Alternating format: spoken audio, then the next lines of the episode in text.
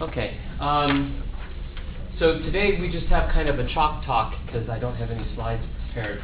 Uh, and what I want to do is uh, review some of our matrix algebra stuff uh, and, and, use that to help get started to talk about what we mean when we talk about bias and the variance and all, all that, that trade-off that we mentioned before. So before we get going, are there, oh, it's not quite time yet, is it? Well, close enough. We'll start talking now. Are, are there any questions or anything that came up? In the homework or? The homework um, turned out to be more complicated than I thought. Uh, I, I just took it from out of a book and I didn't do it first and I should have done it first myself. Uh, you might have noticed you get two really different answers depending on whether you leave that outlier in or not. And the situation is kind of like this. Um, I mean, it's not just like this, but you know, if, if there were no effect, you would see something like this. And that's kind of what's there, except then there's this outlier like that. So it, it exaggerates the, the effect it makes it look like there's something going on when, when there probably really isn't. So, you know, what do we do in situations like that? Well, it's hard to say in a situation where you didn't collect the data. So this turns out to be, what movie was it? Titanic, right. So one way of doing is to say, well, that's kind of an exceptional, I mean, one way of saying it is if we leave it in, then the trend has one big influential point, and it's extraordinarily influential. I mean, the Cook's distance is just kind of big, but when you keep in mind that it's the difference between a really major association and no association at all, it really is an influential point. So it's probably not too fair to keep it in there at all. Um, and, and just arguing that this was an exceptional movie and that you know we're unlikely to see something, and maybe what we need to do is consider the case of all blockbusters, because I think none of the others were really blockbusters. Or were they? I don't but so it's, it's, it's a tough one, it's a tough call. But it, it, it seems, you know, you could kind of fit a model, and, you, and, and the quadratic would kind of go something like this, and you would get the fit. And, and that's one way of looking at it, is that this is maybe the best fit line, and if you did second or third order, you would, you would get something that looked kind of like that and, and had a significant model. The other way is to say, well, let's just kind of say that that is really an exceptional point you know, it was the most money ever spent on a movie. It was the highest grossing movie in its time, and maybe still is. And so, without that point there, then for all ordinary movies, there doesn't seem to be any trend at all. So it's it's uh, turned out to be a more complicated problem than I perceived. I thought it would just be a simple matter of finding a nice quadratic fit and being able to, to practice that, but it turned out not to be so easy. So, sorry. Anything else? Yes. Did you want to do go back no, no, just. Okay. Uh, I, um, I haven't checked the homework solutions yet, but they, I may have to, to re-edit them a bit. Because uh, I can't quite remember what, what the homework solutions needs some clean, cleaning up. Okay, so now we can start. Um, so let's talk about matrices. I wanted, some of this we talked about last quarter, and we're going to talk about some of it again, but go a little bit further. Um, this is not a, a, theory class, and so you're not all expect. You know, I'm not going to ask you to do these sorts of proofs, and maybe some of it is completely new to you, and you'll have a hard time with. Uh, so if, if that's true, just kind of soak in whatever cultural aspects out of this you get. Uh, but what I'm hoping is for those of you who do have some experience working with expectations and variances and all, uh, and, and matrices, this will kind of help solidify some of these ideas and make them a little more precise. Uh, than, than, they were before. So, um, you know, think in terms of the model. What we usually have is we have this response vector, and we write it as a vector where each each number that we see. So these may be um, birth weights of babies, and this is the first baby, the second baby, and so on. And we have these in a nice n by one vector like that. Um, the next item in the model is a matrix. So um, it's hard on chalk to distinguish between matrices and other things. Um, some people put little tildes or something underneath, but I'm just going to give context. But, but this is going to be an n, pi, n by p matrix. And let me just kind of write it down first. The first column is going to be a, a column of all ones that's going to represent the, the slope, or, I mean, sorry, the intercept of the model. Next we have, I'm just going to write predictor 1. So, so there's a column for each predictor and up to p predictors. And all we put in here is, are the values that we observed for each of these predictors. So for the first baby, um, for this first predictor, what, what was the value we saw? Um, for the second baby, what was the value we saw in this first predictor, and all the way up to the nth baby. Then we go, so the next predictor might be mother's age, and so, you know, what was that for the first baby, what was that for the second baby, and so on.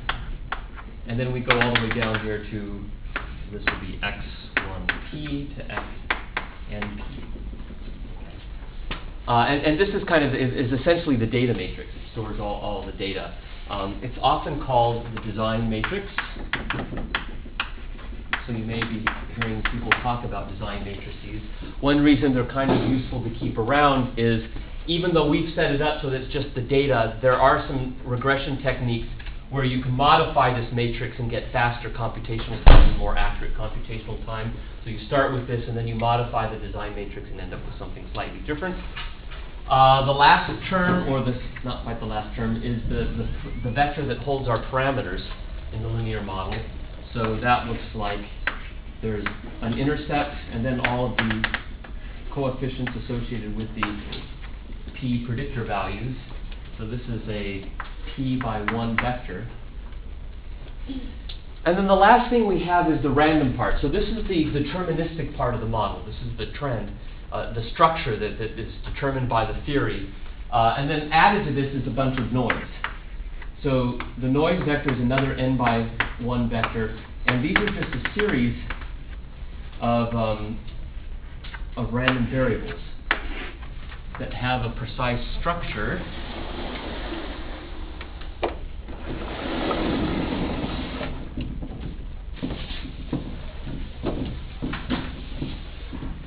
So each one of these is going to follow a normal distribution centered at zero with the same fixed variance. So that's how we write that model down. Do you have a question? Uh, For the beta one, it's p, by- it's a p by one matrix, but if you have. Oh, it's p plus one by one, yeah.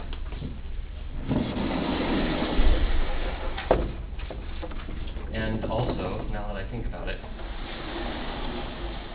this is an n by plus one.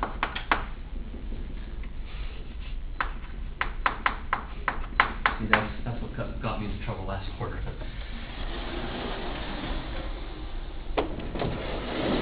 The other thing about these, these noise terms is not only uh, do they all have the same constant, but they're independent of each other, so they're not correlated with each other. So if we looked at the covariance between epsilon i and epsilon j, that would be zero. So one way of putting this all together is that the variance matrix of this vector is um, sigma squared times the identity matrix.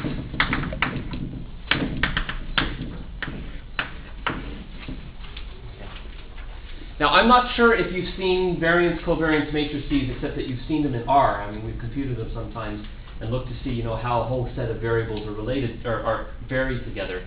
And the way they work is is essentially, you know, if, if um, you have a random vector like this, then the first entry is how the first um, the first entry is how the first variables cor- correlate uh, what its variance is, and then um, the diagonals are all the variances. So this is the variance of y1, the variance of y2, and so on. And then off of this are the covariances. So this is how y1, the covariance between y1 and y2, and it's symmetric, and so on. So, so you get this, um, a matrix that contains all the covariances, all possible pairs of covariances, with the variances on the diagonal. So it's just a, a, a, way of bookkeeping. And this is also can be written, in this case, a little neater, as sigma squared times the identity matrix. So the capital I is this matrix that has ones on the diagonal and nothing else. And it's called the identity because if you multiply it by any matrix, you get, it's just like the number one, you get the same matrix back out. So I times any matrix is equal to that matrix. Okay? Any questions? Okay, what, what you should be able to do is see why this is equal to the model as we've written it down before. So you should be able to multiply out those matrices there and see that this model is saying, for example, that y1 is equal to beta naught plus beta 1 x11 plus beta 2 x12 all the way up to beta p x1p plus epsilon 1. and that y2 is equal to, you know, you know, and, and so on. You should be able to write that out and see that this is a, a nice way of expressing um, uh, a, a, set of equations that, that we would get written, written out that way if we did it all by hand. And instead, it's, it's much nicer to just write the thing down as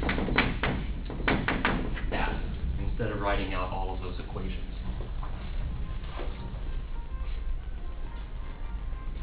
So when we talk about a linear model, this is the linear model that we're talking about. And later we'll see some, some, some amendments to that, but this is the basic assumption that we talked about. The deterministic part is a linear function of uh, a, a fixed number of predictors, and then there's this random part that follows a normal distribution, it's independently distributed. Okay? Well, so the next step after that, and I should warn you too that I, I posted these um, notes online, so you don't need to take very copious notes unless something catches your attention. Uh, so this handout that I'm using will be online. Um, so the next step was to come up with estimates for these, and remember how we get the estimates was we look, we want to minimize the, the, the squared error. So that was the difference between.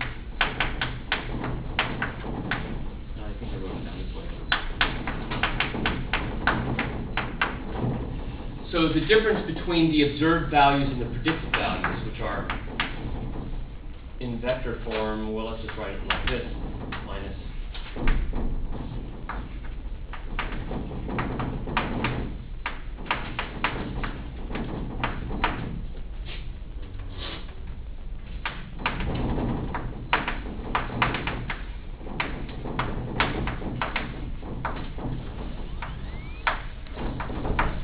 we want to minimize this, we want to find the parameters beta naught, beta one, beta two, beta three, so on, that make this as small as possible. We're going to observe these numbers y, and then we get to choose which values of these are going to make this squared uh, term as, as, small as possible. So we want this point to be as close to that point as possible on average in terms of, of, of squaring. Um, we can write this in terms of uh, vectors like this.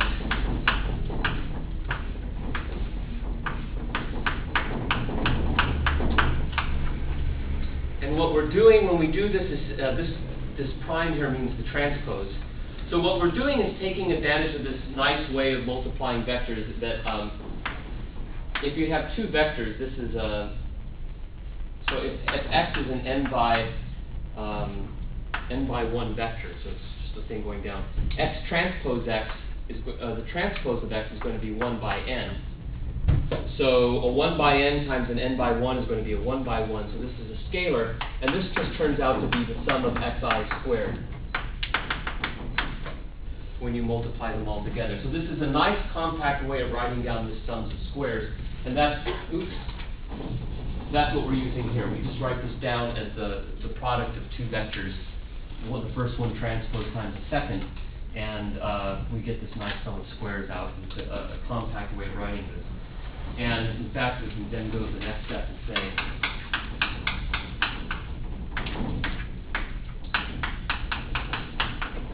what we really want to do now is find beta to make that as small as possible, to make that squared error small.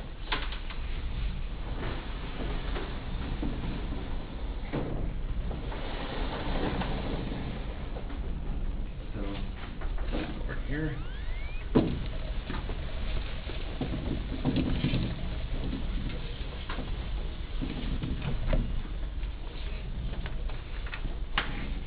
So how do we do that? Um, if you've taken some multivariate calculus, then you know how to take derivatives of matrices and vectors and that sort of thing. If you don't, then you can do it by writing out the whole system of equations and doing the following. You differentiate with respect to beta naught and you set that equation to zero. Then you differentiate with respect to beta 1, you set it equal to 0. You end up with p plus 1 equations all equal to 0, and you solve that simultaneously, which you can do from linear algebra. The answer is this, just to skip to the chase. So it's x prime x inverse x prime times y. And we talked a little bit before about how to parse that. I mean, and just this is kind of a rude, intuitive sort of uh, understanding, but x prime x, remember x primes times x's give us some sort of squared. So we're looking at squaring our, our x's. Um, the inverse is kind of like dividing, so this is looking at a linear combination of the y's times the x's divided by the x squared or something, something along those lines. And in the simple linear regression, um, simple regression, this boiled down to mean that beta naught was equal to um, y bar minus um, beta 1 x bar, and that beta 1 hat was equal to, um, well, there are all sorts of ways of writing it. Okay, so there are various different ways of, of, of, of uh, writing down these formulas, but you know, you, we simplified them in terms of the simple regression. Um, under multiple regression, they, they look a little different. Uh, the first two terms are the same, but they're, they're not quite the same. Okay, so, but this is the, the, the, the form we want to keep in mind when we're talking about what the, uh, what the in, uh, estimates are that we're looking at. It's this product of matri uh, matrices multiplied by that one vector. Remember, one thing we talked about last quarter too is, well, how do we get our predicted values from this? Um, what we're going to do then, so this gives us our, our estimates of the parameter, but we want to predict, you know, how much the baby will actually weigh. So we want these predicted values of y. So what we do for that is we take our x matrix and we put in our predicted parameters. And so that's just this thing, x prime x inverse x prime x beta hat. And let's see if I've got this right. Uh, oh, I'm sorry. x prime, I'm sorry, I'm just writing. So, so that's x times beta hat, which is x prime x inverse x prime y. And we just kind of shifted these uh, grouping symbols around to group them differently and write it like this.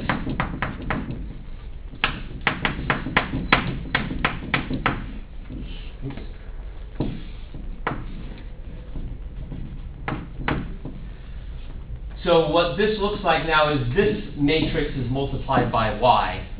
And we call this the hat matrix because it takes y and it puts a hat on it. It turns y from the observed values of the, of the baby's weights to the predicted values of the baby's weights. And again, this is the thing that if, if you go on, and, and, or if you're now taking 100C, you, you'll learn a lot about the geometry of that particular operation. This is a projection matrix, and what's basically doing is it's taking the response vector and projecting it down onto the space that's generated by the, uh, um, the data and giving you the, the, the, closest fit in the terms of the projection of one space onto another. So it's kind of a nifty little thing, and if you understand that well, it helps you kind of sort out a lot of the geometry that's going on here. Um, but in any case, I, I'm just mentioning this relationship in passing and to remind you of what we talked about last quarter uh, about the hat matrix. The hat matrix is also this thing that contains uh, uh, a measure of how influential the different points are and is what is one of the ingredients in computing Cook's, Cook's distance.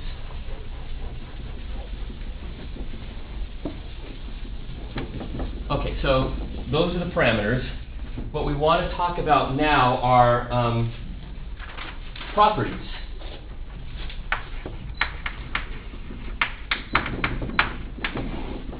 So in particular, we want to know what the expected value is of these parameters. Okay, so the expected value is another way of saying the long-term average, the infinitely long-term average. It's the population average, population mean. Here, this means what value we would get for the parameters if we were to repeat this experiment infinitely many times of taking a sample of North Carolina babies, uh, fitting the model, estimating the parameters, repeating that infinitely many times. This is then the average of all those parameters you know, for, over each of the infinitely many replications.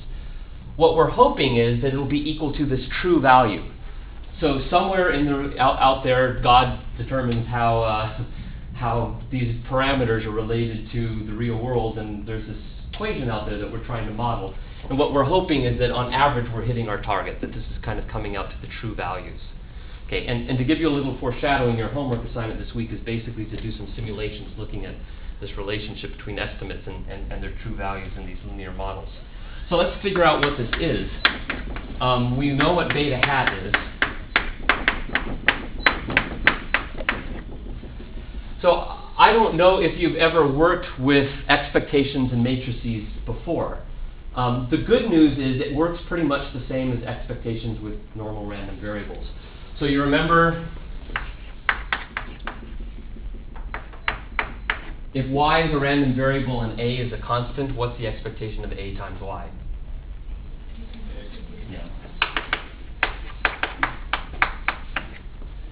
So constants just get taken outside. If x and y are both random variables, what's the expectation of the sum? Right, sum of the expectations. So the same thing works here. So in this case, these are just data. So they're fixed, they're whatever data we generated. It's y that has the random term in it. Remember, y is equal to x beta plus epsilon. It's got that randomness in it. So this is our only random term. This is a constant. So this just works so that the constant comes outside. We've got the expected value now of this, this random term. So now all we have to do is figure out what that expected value is. So we've got x prime, x inverse, x prime, expected value of x beta plus epsilon. So x and beta are both fixed. Beta is the population variable. You know, this is standing for the true value. It's, so the true value is fixed. It never changes. X is the data that we see. Epsilon is our random number here. This is the random noise that every time we do the study turns out to be a little different. So every time we do the study, these numbers are always the same. This changes. So what we get is, again, we've got a, a sum of two, two things. So it's x prime, x inverse x prime then the expected value of e times x beta plus the expected value of epsilon. And just move to the board.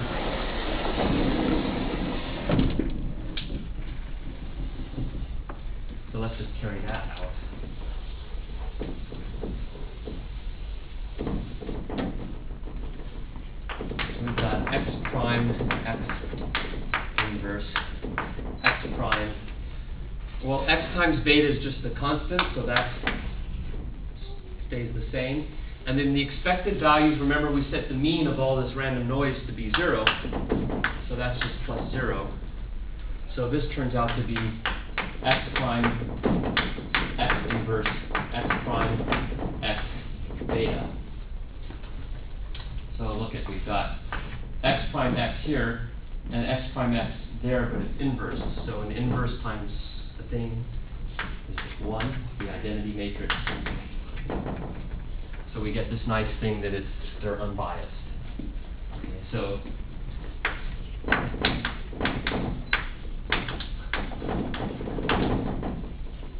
there's this one assumption that we hid under the rug. And that assumption is what we talked about last time and we're going to talk about later. That we're assuming that we specified the model right, that we included all of the active variables and we didn't leave anything out. Okay, we're going to, the reason I kind of work through this here is because we're going to work through it again under a different set of conditions where we leave some variables out and see that we get, then, then these become biased. But if you included everything in the model as you should have, then it turns out to be an unbiased estimate and you, you get what you should get. Okay, so that's a lot of matrix algebra, and if you haven't seen it before, well, you'll see it again someday, but this is a good place to start. The other thing we need to look at are the variances. So let's just review how variances work with scalars. So if I have the variance of a constant times a random variable, what's that? Right, a squared. And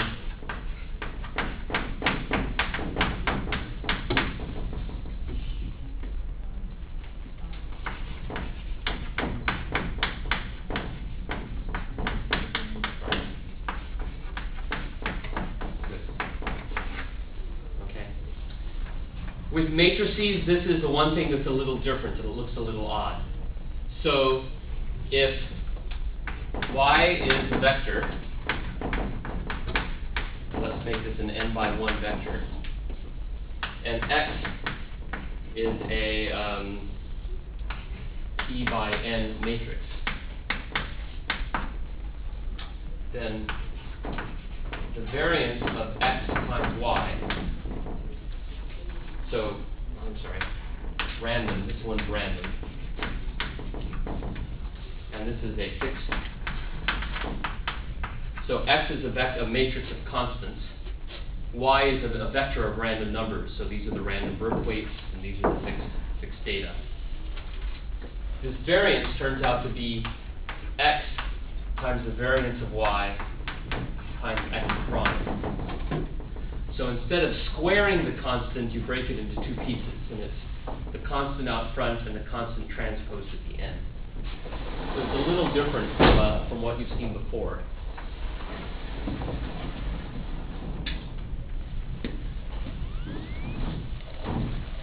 And that's something that actually, if you, um,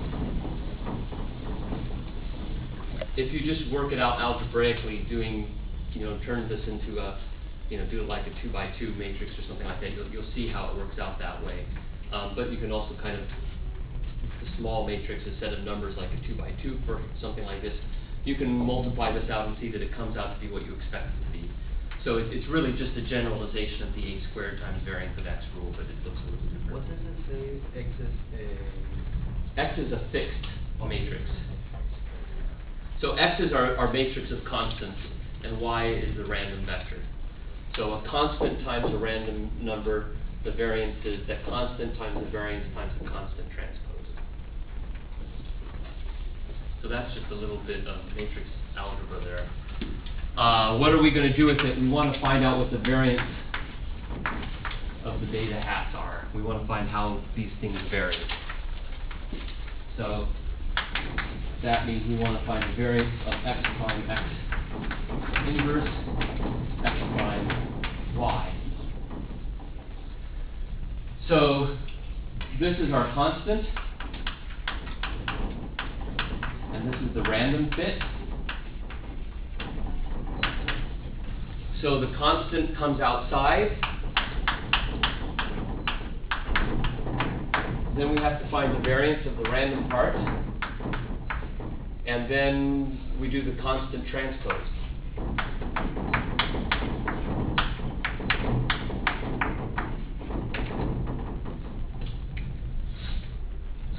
Work at this from left to right. So we're going to leave the left part alone for a moment. And now the variance of y.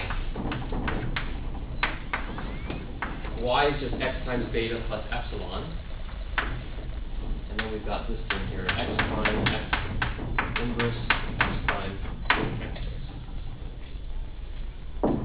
x beta is a constant. What's the variance of a constant?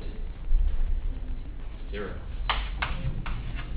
And the variance of the, the noise? Sigma squared times i, because it's a matrix now. So, so this just becomes x prime, x inverse x prime sigma squared times i x prime x inverse x prime prime.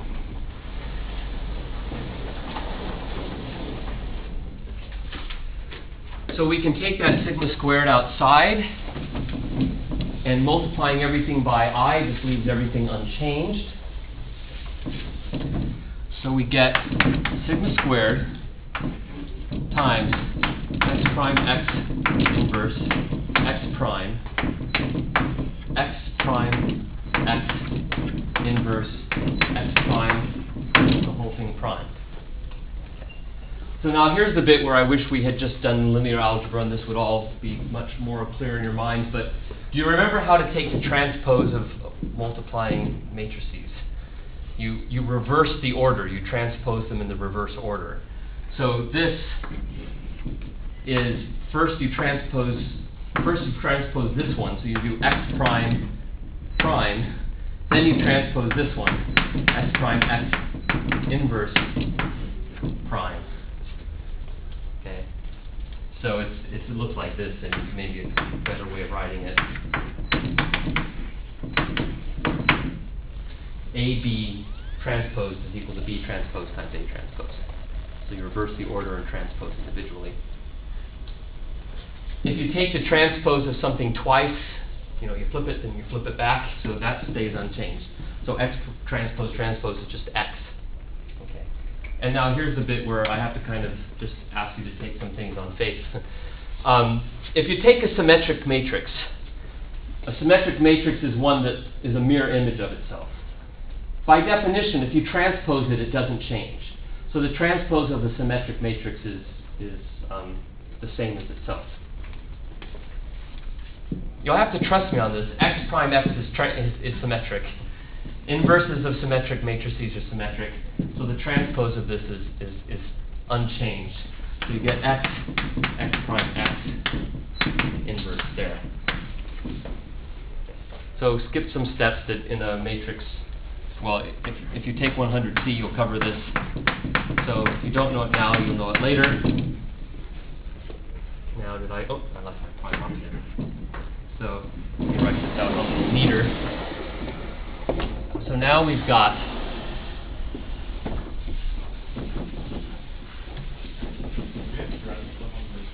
no. Now you've got sigma squared. No, like like I said, I mean I'm, I'm doing this mostly because some of you have seen it before, and and it'll help solidify it. And if you haven't seen it before, you hopefully will see it later. Um, but this at least helps put some of the more vague things we said on, on a little firmer territory. So we've got x prime x, and it's being multiplied by the inverse there, so these things cancel each other out, and you get this.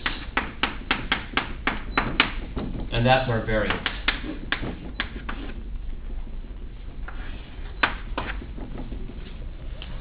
And again, this is assuming that the model is well specified, you know, it's fully specified and all that sort of stuff, and we'll see what happens when it's not.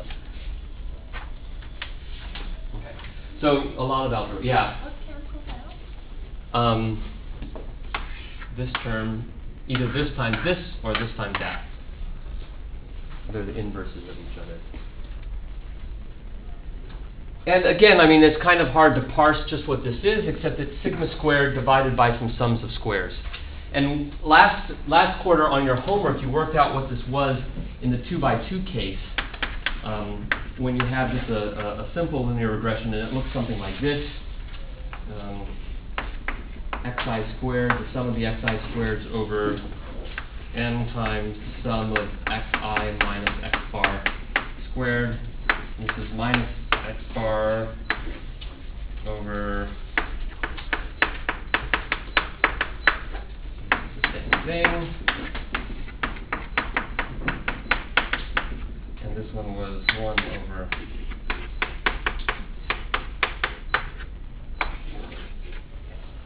So, so that's something you did for homework last quarter to, to go from that step, in this case of simple regression, to what those terms turn out to be for the variances. So this is telling us how the intercept varies, how our estimate of the intercept varies. This is how the estimate of the slope varies, and this is how the two of them are, are related to each other, how they vary together. And the thing that's kind of nice about all of these is they depend on this xi minus x bar squared, which tells us that the bigger that this is, then the smaller the variance is and the more precise our estimate is which tells us that what we really like is we like to look at predictor values that are really well spread out, uh, because then you get um, smaller standard errors. So these are, are, are measuring the standard error. Okay? One other thing, in practice, we don't know what sigma squared is, so we often estimate this.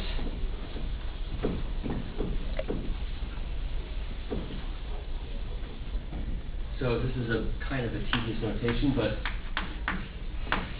we usually need to find an estimate of what this thing is because we don't know what sigma squared is. So we just replace it with an estimate.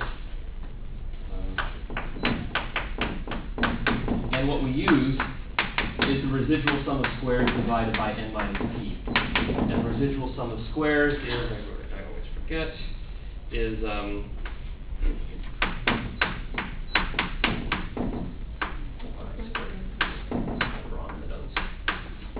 So it's just the difference the residuals squared and added up. That's your P plus one. Thank you.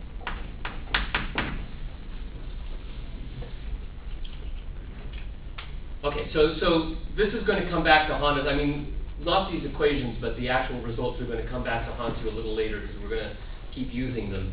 Uh, so I'm just kind of giving you all of the players now, in the next few days, we'll, we'll see how they, how they interact in this story.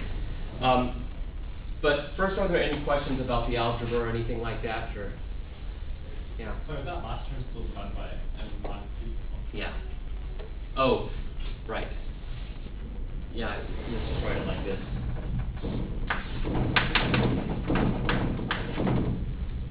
So just to tell you what the residual sum of squares is.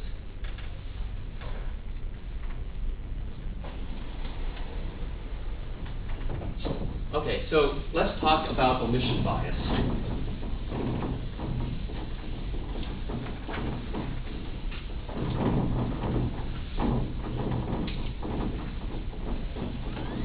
So what we're what we're trying to get at now, after we've worked out the math, is this problem of how are you going to actually build a model given a set of variables, and how are you going to know which ones are the best way of predicting the response?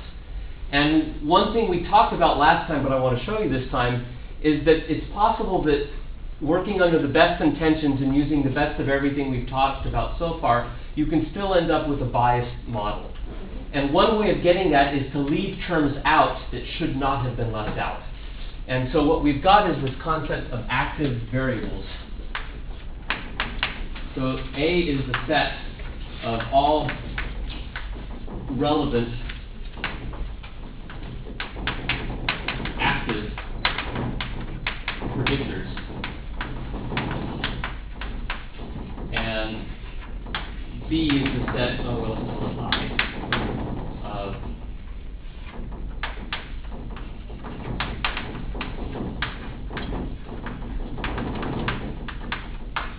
of inactives, and these are irrelevant. So, you know, when you're studying a phenomenon such as the weight of a baby, you can come up, you can use all the best medical theory in the world to tell you what factors should lead to a baby's weight being one thing or another. Um, but probably you'll dream up some that really are not important or really don't matter. Um, but also probably you'll leave some out, and so that's where the bias comes from, is leaving some of these things out. So what we want to talk about is, is, is just what that bias is. Now there are two ways you can leave things out. Um, one way is you leave things out because you just didn't think of them, or you didn't have access to it. And this is a problem with statisticians because we often get a data set, and the person collected the data and they said, here, find the relationship. Um, and you just have that data to work with, like the API data, and you just have what they gave you. Probably there are other factors out there that affect school performance that they didn't measure, and so you don't have them. And maybe someone out there knows of other- factors, but they didn't get them collected. Um, and that's going to lead to some bias in, or, or, you know, could be big, could be small, but it's going to lead to some bias in your model. The other way that you can leave terms out is doing what we've been doing all quarter, which is you fit a model, you look at the things that have big p values, and you say, ah, that's an insignificant slope, uh, I'm going to take it out. And that's uh, a, a different type of bias, which is a little more serious that we're going to talk about uh, later next week. There's actually a third type of bias I forgot to mention too. Uh, that collinearity causes biases also. So we'll, we'll, we'll talk it, it collinearity, collinearity biases the variance terms. So the, we first took the expected values because this omission problem affects the expected values. Then I all wanted to show you what happens with the variance terms because collinearity between the variables causes affects this variance term. So we'll, we'll get and study that uh, next week, what, what, what the effects are. So let's look at this omission bias term. Let's assume, so here's, here's the true model. So, um, you know, I just, I'm, I'm slow to the bandwagon, but I just got SimCity on my, on my computer the other day, so slow to join the bandwagon. But you know how you get to play God and you get to say, these are the parameters, you know, this is, so we're gonna do that now, and we're gonna say, this is what, this is how birth weights behave. The original SimCity? Uh, no, no, it's a little more updated than that. You got it. Uh, rush hour, Four. yeah, I'm not doing too good at it either. But we're gonna do one change here. We're just gonna break this up arbitrarily into two groups of predictors. So think of y as being birth weight, and you know, we saw like ten variables, just arbitrarily put four of the predictors here and four or five or six of them over here, just to break them into two groups. Because what we wanna see is what happens if we leave some of these out. So this is the truth. Birth weight really does depend on these parameters and these parameters. But now we're going to fit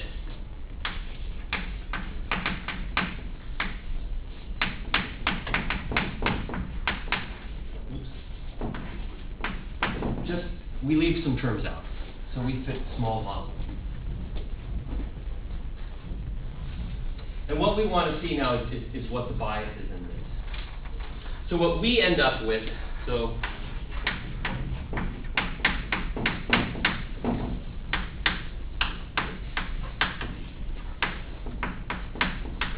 is this thing.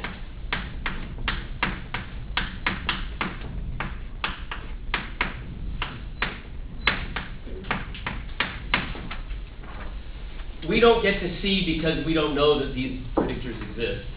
So we don't get to see the B predictors.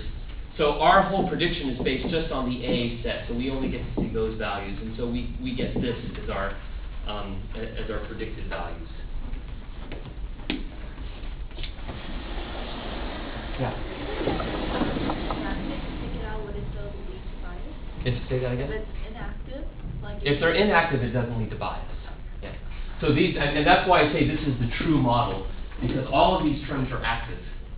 So I should make a note too.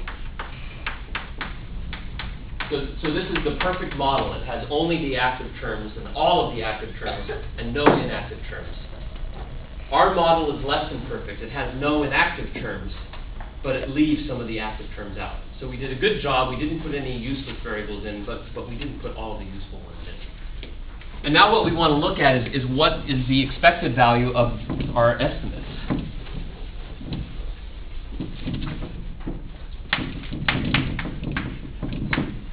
And let's just write it like that. So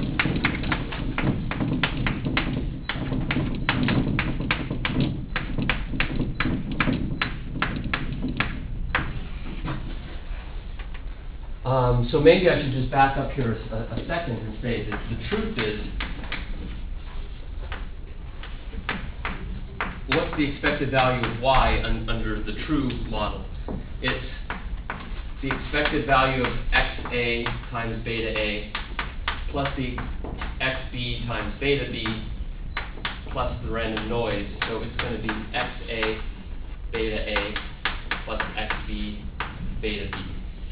So this is the true mean.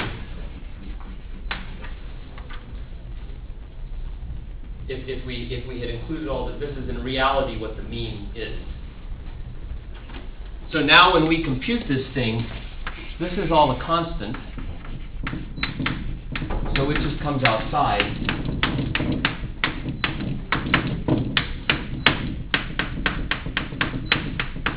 And then we get I'm sorry, we get x beta a plus x b beta b here. So now do, you know, do the distributive multiplication, multiply this out, and this turns out to be, so x prime x inverse, x prime, these are all a's. Plus the same thing.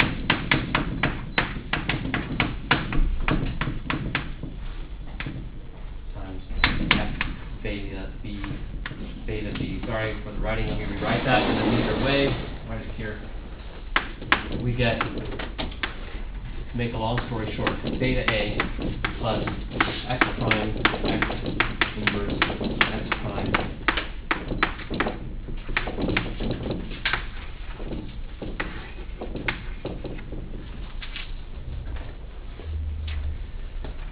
If we had an unbiased estimator, the expected value of the beta of these sets of parameters would be equal to this. And they almost are, but they're equal to this plus this. So this is the bias.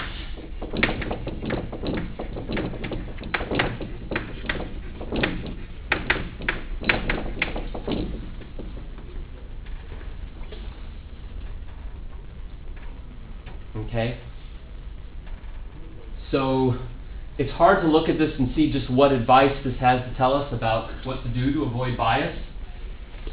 But you know, for one thing, if, if these turn out to be really big numbers, this is going to be a, a, a big amount of bias.